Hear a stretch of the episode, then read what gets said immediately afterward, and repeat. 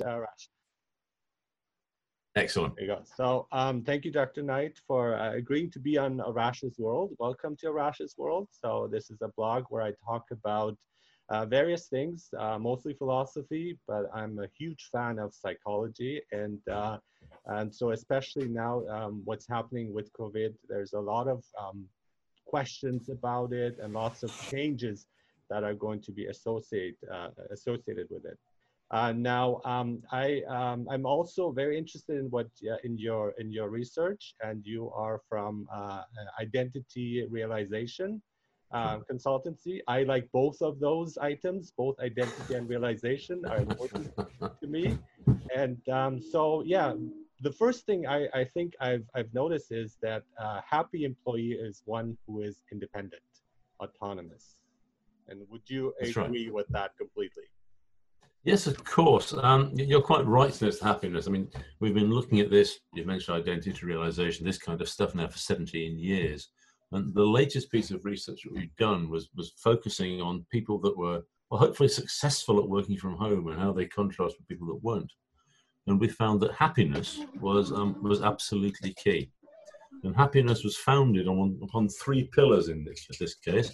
And that was, as you quite rightly say, autonomy. People needed to feel they were in control of what was going on. But also a network, two types of networks. One, to be in contact with networks of friends and relatives and people that meant something to them. But also to remain in contact with people from work. So you know, we talk about this thing called social distancing, which is a dreadful term. We should really talk about physical distancing, not social yeah, distancing, because we need as much social interaction as we can possibly find. And that is a message we can take back to work with us. You know, we know that people what people need when they when they go back. We know it's been working for them when they're at home, and the two things can feed from one another.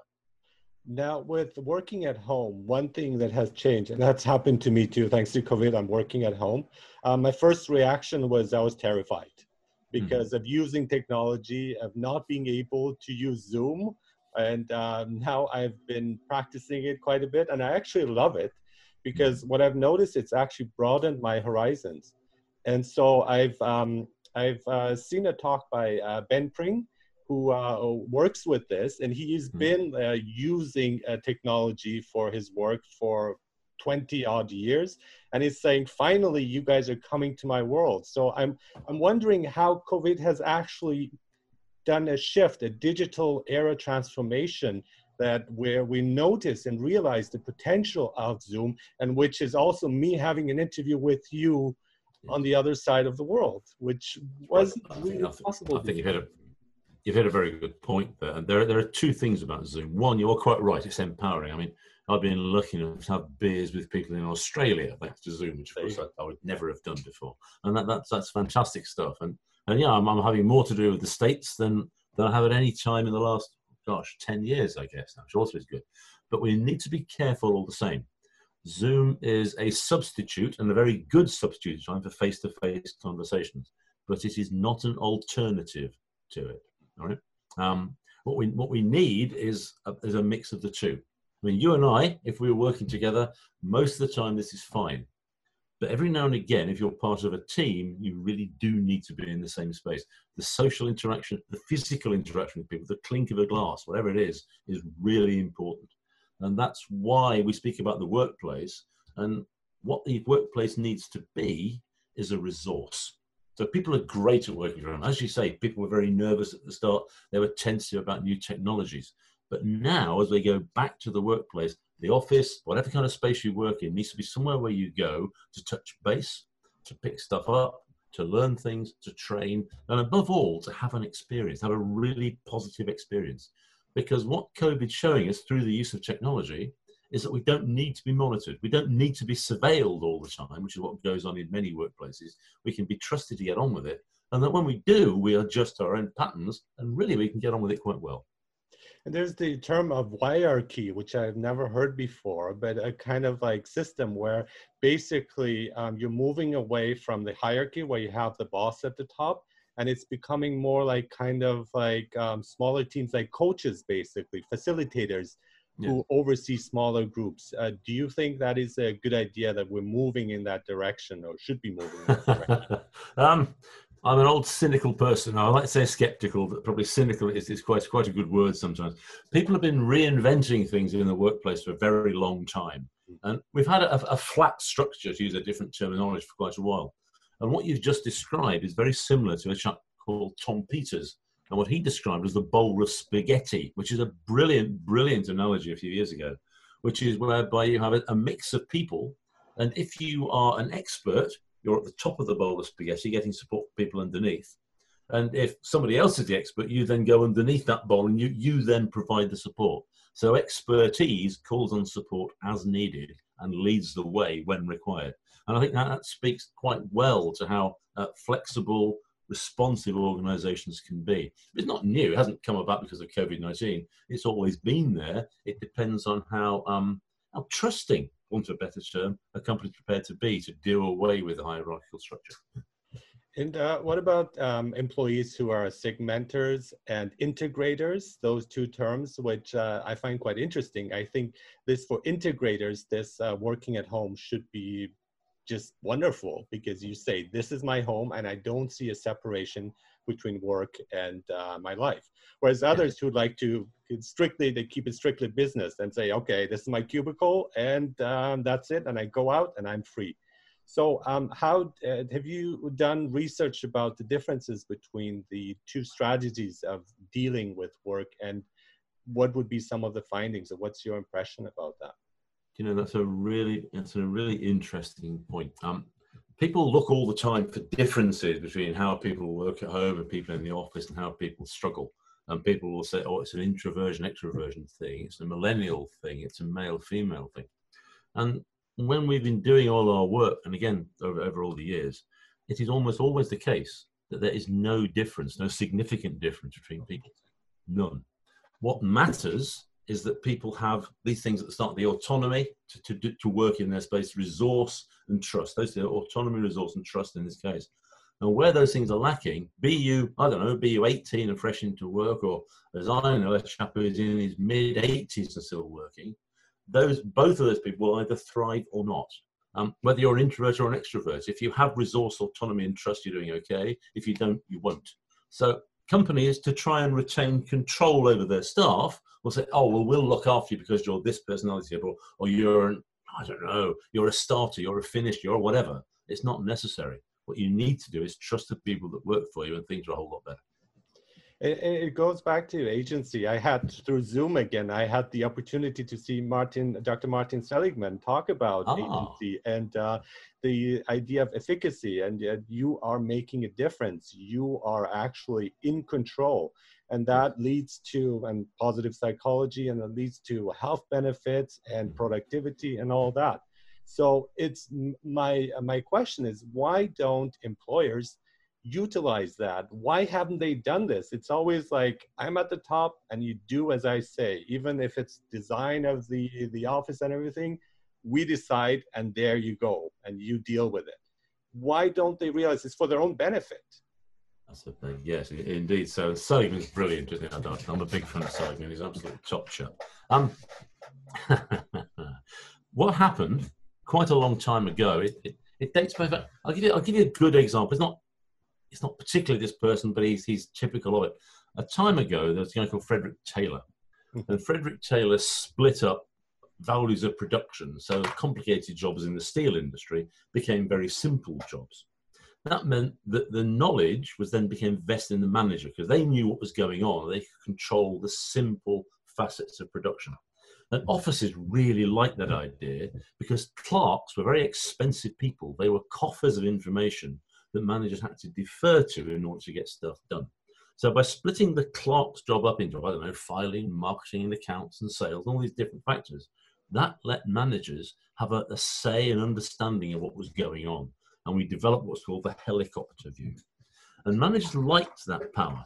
The managers thought that they were, I don't know, almost, if you look at things like Dilbert, for example, or you look at the readings of people like Baldry, Bain, and Taylor, you'll find that managers seem to put themselves as an involved species who know better. And nobody deliberately goes out to muck up their company. But managers think it is their right to control other people's lives. And really, it isn't. Um, the US is better than the UK. It's a far more productive, organized, far more productive society than the UK. and it's certainly the case in the UK that managers are responsible for most of the sluggishness in the economy. Britain is a very badly managed office workplace. I don't think the US is that much better, but it certainly has a better performance than we do. And until managers learn that they are not there to tell people what to do, they are there to help people perform to their best. We're never going to get over that obstacle. Um, and that's the important thing. You shouldn't be saying, do this, do that, monitor that, do as you're told. You should be saying, what help do you need? How can I assist? And that isn't a case of being soft. We're not saying reduce the targets. We're just saying stop treating people like kids and giving them swings and, I don't know, slides to go between floors and stuff. Give them what they need to do the job how much of this is mindset? Because I, I, I sense and I've, I've worked for different companies too. I'm an I'm, I'm, an instructor. And so and with with teaching is even more complicated because i'm the one who is actually teaching and has the experience and expertise. Whereas most uh, in, in our case we're a private university so their oh. background is more business. And so the decisions are made where it's not in consultancy with with us in many cases and so, to what extent do you think this is the mindset of the employer saying, well, the people working for me are lazy? We need to keep pushing them, of like not trusting them. You know, do you think that is part partly the reason yeah. for, for it? To an extent, Arash, yes, I, I, I, do think that we need we need a proper mind shift, a sea change in how things are done in organisation. Now, hopefully, COVID will, will be the catalyst for that. We've had other opportunities to do it, and we've blown it. But so let's hope we can do it right this time. Because, as I said, nobody goes out to deliberately muck up their companies. But I'll give you an example that comes from management schools. There's, there's Six Sigma, which you may have heard of, or, or the philosophy of lean, right, which has five pillars of control. And, they're both, they concentrate on eradication of waste and on the eradication of error. Now, when you do both of those things, you muck stuff up. And lean, for example, with, with its ideas of control and surveillance and standardization, minimalist workspaces, has no scientific support in any discipline whatever. You would not put an ant in a lean jam jar or a gorilla in a lean cage because they suffer and eventually die. We are similar, but we exist in a business bubble that largely ignores a lot of science that goes on. There's a brilliant chap you may have heard of in business called Charles Handy, who said the business is full of very intelligent people doing remarkably stupid things, and we have to stop that. Mm-hmm. Absolutely. Uh, one of the things we, we forget often now with this shift with technology and so on, we assume that the old way of doing things was was the better way or best way, but we, we often fail to see the downsides of working in the office. And one of the upsides is uh, here in, in my office, which is my home, I have a bonsai tree, I have my mini uh, water fountain, and I feel like, and uh, you've done research on this. I think you said it increases uh, productivity by 16%. I think I've seen, and so now in, I'm in my my home in my place. So should that not be beneficial being out of the office? Do you think overall does that have uh, for everyone involved, like regardless of, of differences we might have of dealing with work? Don't you think that could be a beneficial aspect of, of COVID that's coming out now? Again, I think you're getting a very interesting point. And people are now working from home who would not have worked from home before. And some of those people are people who had very little control over how they work and where they operate in their office. And for them, I think precisely so, suddenly working from home can be a revelation. They can suddenly find out, yes, I can have the tree up and I can have the window open for crying out loud. I can get some air in the place.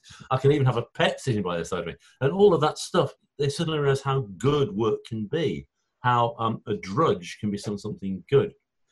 And we and need no to take commute. those lessons. Sorry, no more commutes, which I no more commutes. Isn't, that, isn't that a great thing? And so suddenly, um, and, and if companies do this, and if they again treat people like grown-ups, they say, well, look, we know that the office is an important resource, but we also know how good working from home can be. So they sit down and they say, well, how can we do this? So people, I don't know, let's say, let's just say argument, suddenly people are doing, let's say two days at home and three days in the office or something like that then that gives them the best of both worlds. It lets the company save on space, and it means people are happier. And when people are happier, they're more productive. And as you say, we use this, we use lean as our control, the condition I mentioned before. And when you let people develop their own space, even if they develop exactly the same space, and some people do like the minimalist, but they're up to 32% more productive. So it's not it's not necessarily the space, It's how that space is used. And as a quick aside, your bonsai tree, for example, that can be good or bad. I can take away your pension rights, saying no holidays and no creche, but here's a tree to make up for it. And that tree becomes the totem of nastiness. But usually it's, it's a nice thing to have about the place. So, yeah, all of this. Yeah, and it's it's because that I feel uh, this is my space, so I do have control over it. Whereas in the office space, you have to have permission. It's like, may I bring my bonsai tree? You know, so and and that just opens up many things. And again, I can uh, with uh, here, I've actually been entrusted to do an online course for our, our college, uh-huh. and which is just um, terrifying. but also very rewarding because I feel in control and I feel they trust me with it, which is a wonderful feeling.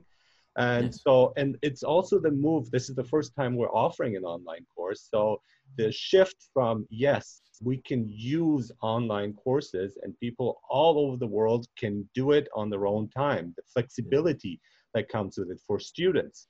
So it's not just here the workers, we're also looking at, at students who can take advantage of, of this, this new phenomenon.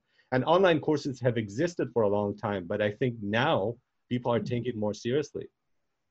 I hope so. I, I, hope people take advantage of the situations that are open to them, um, and I hope that they're more they're made more available by companies.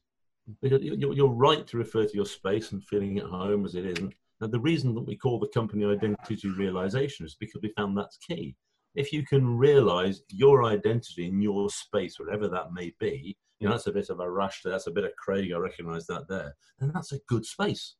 If, if your space is stamped over with somebody else's identity, that's a far less good space. And as you're saying, working from home for many people can be a great place to be.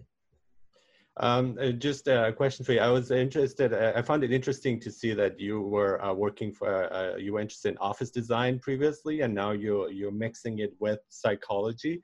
So, mm-hmm. how do you feel about your own office space? It's I have a look over my shoulder here. I quite like it. I mean, I work in a shed. You know, if I if I flick it around, let me have a look. There you are. That's the view from the window. So I look the view. shed in the middle of Scotland, basically where I work from, and I like it. I've got if I flick around, I've got my little guitar. I've got the odd bit bit of plant around the place and pictures. Just it's it's it's kind of like me. It's a bit scruffy and disorganised, and it makes it makes me happy. Um, so it's it's a, it's a lovely spot. But, but but you forced me in something else, and I wouldn't I wouldn't like it as much. Mm-hmm. And you have freedom to arrange it any way you like in, in your place. Okay. Yes, I'm, I'm, I'm, I'm a fairly rubbish boss, but I will let myself do, do, do the odd bit of arrangement. Yeah. That's wonderful. Yeah, and I, I think that's uh, again that's that's very important for for how we are progressing in in terms of uh, the future of work, and uh, I think it's it's really also coming down to utilizing the strengths of uh, your employees of of finding out what are they good at and and uh, letting them do that. So it's my interest of saying I didn't know I like technology as much as I do now, and I'm taking advantage of that. And I was given free reign, which I thought was uh, a very good move from uh, from uh, my employers to to give me that space. And so, um, is it uh, is it more? Do we have to like um, kind of understand our employees better, find out what uh, they're good at, what they're not good at, and find positions that are best suited for them? Is that uh, would that be a good way of approaching work? Very, very much so. Again, can, management is, is crucial in all of this. Uh, management can either open the floodgates or stop them through that through their actions. And the we, we mentioned autonomy, resource, and trust. We've mentioned the resource, which showed us that along with autonomy, people that their networks are important to them. And the more that people have access to that, the better. And the more that managers take time to understand the people that work for them, the better. You know? They can see what kind of space people like. They can see what they like to work with. And you, you obviously like technology. So if, if somebody was your boss and they let you get on with working with technology, that would be good. That would appeal to you. If somebody says, no, we've got to do it the old fashioned way because that's where we've always done it, that would impede your development of the organization. You'd be less happy. So it, it, it, it goes back to that autonomy thing again. How do you work best? And finding spaces for you to do it. And sometimes that means that people don't fit into the organization because they're in the wrong block, in the wrong space. Those people need to be helped to find something that does work for them. And that's the benefit of everybody. But I say, if managers control those levers and they make sure that people have those things, they found that you know, they have more easily managed staff, happier staff, and more productive staff. Everybody can go home earlier. Yeah, no, that's that's very true. Um, I'm also curious about uh, social behavior and also behavior at work um, post COVID. I mean, mm. um, I was reading at the beginning when we they started talking about the pandemic, and they said like, and uh, social scientists said, and uh, psychologists, social psychologists said that um, it depends how long we have to be in this state, but if it's for a longer time, a longer period, these are behaviors that we probably will get uh, used to and we, we can't shake off. So um, one thing I'm, I'm a bit uh, perhaps worried about is the um, being afraid of others and mm. keeping that distance whether even if we go back to normal that it's like i wouldn't want people to come too close to me that people that are not in my bubble do you think that is like something that we will carry on into the future world after we deal with this pandemic? Do you think it will have any consequences on our behavior? We're human, Arash. Absolutely, we will. People will be very nervous about these people in the social, or some people will. And it will take time to readjust, just it takes time to adjust. And some people do it quite quickly. I mean, I don't know what it's like in the US at the moment, but at the moment in the UK, we're, we're, we're loosening off some of the shackles a little bit. So we can go to cafes, we can go to bars, but we have to sort of make sure that we are a distance away from people. There are perspex screens being set up, and still people can sit there looking a little nervous. Now, when the time comes to move those perspex screens all together, people are going to be even more nervous. Mm. And some people at the moment are just eschewing going to places like that altogether. And that, in the long run, will be to their detriment. But for the moment, you know, let, let, I think it's really important we go through this really uncertain time that people need to feel as comfortable as they can. And that is why the some social interaction is so hideous, because we need to make sure that the social support is there for everybody, be it as we're doing now in terms of Zoom, because people feel safer talking to Zoom, or whether people want to go in a cafe where people are. The social element is crucial while we retain the physical distancing. And at the end of all of this, we'll just come together again. It'll take some people longer than it'll take others one of the things that is missing in the workplace too is the random encounter where you run into somebody whereas now everything is like scheduled so i'm going to have a meeting with you and where i'm missing that. That's one thing i'm missing from the um, old like old way of working where i would go to the water fountain and run into another person that i haven't seen in a while and we we we yeah. chat with each other. You can't really do that. You can't reproduce that in an online environment i feel and I, i'm missing that that is something i do miss well, exactly, and and that was, I think we touched on that earlier in the conversation when we are talking about Zoom will not replace face-to-face interaction. It can't. It, it, can it can do bits it from time to time. It'll stand in for it, and it's very useful in certain circumstances, but it won't do all of it. And it also speaks to our research, the, the research that came out recently, where people need their workplace colleagues. They need the social and physical interaction with those people and it goes back to the workplace being a resource. Some people will be able to do without that resource longer than others, but everybody will need the workplace as a resource from time to time. And we must not forget that. Um, the office will not be dead. The office may or may not change, and please God, it does change. It needs to change in some big ways, but we'll certainly need it for all the points that you just made there. I think a hybrid would, would be best once we go back to normal. So you work at home and you have your uh, social gathering or get together with colleagues or meetings even face to face. I think that would be, uh, that, I would see that as ideal. And the other benefit of working at home, they are talking now about the four day week. And so and that is something you can do when you're working at home. You can arrange it in a way that I'm going to have three days off, you know, and uh, that flexibility, that uh, uh, having independent, being independent in, in that respect, I think is very important too. And just uh, uh, one more point, why the, the good side of COVID again, and this goes to, to my wife, she's a nurse. And so she's very pleased that when you go to a restaurant, uh, things are disinfected and the tables and cutlery and so on. And she's shocked that it wasn't the case before. She was like, why did they not do that before? But thank goodness that might be some of these good habits that we're going to acquire thanks to COVID. I would I would think. Also at the workplace. So. No? I certainly hope that's the case. I mean, our, our gender Arash can be quite filthy and disgusting sometimes, particularly. I mean, not saying as a human, a human species is um, can be a little bit mucky, but men in particular, I seem to think. And if we can learn better washroom habits, for example, Wouldn't that be a good thing for all of us? Yes, yes. That, that, I think that's another thing that that's come out that is uh, beneficial for from this from this uh, horrible horrible disease. But um, I, I am quite optimistic about it. I think that things will get better. Um, but we do have to go through the mud and uh, through the tunnel, if you like. Yeah. But there is uh, something good coming out of this. Do you share those views, or are you a bit more pessimistic, or maybe more realistic than me? Like I say, um, all right, let's, let's say I'm skeptical rather than mm. cynical. Right? The, the, the, world of work, for example, has had the opportunity to reform itself on a number of occasions. we've, we've been through world wars, we've been through banking crises, all kinds of opportunities that have lasted longer than this. And um, so far, we haven't taken those opportunities.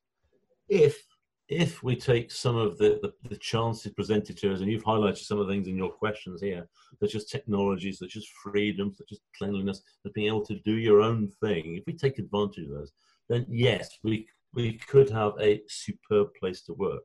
But it is entirely predicated upon management realizing that they do not hold all the cards and do not have all the answers. That belongs in the people that work for them, and it is their job to help them achieve it, not tell them what to do.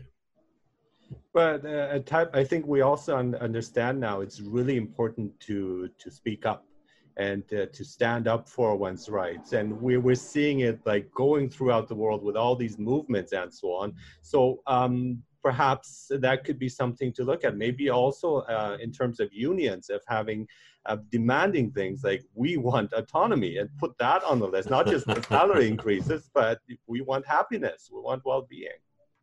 Well, hopefully, but again, see, the problem is that while we want autonomy might be great now, the people that want autonomy, but then, we like a bit of power next, thank you very much, then the autonomy people underneath them goes bust.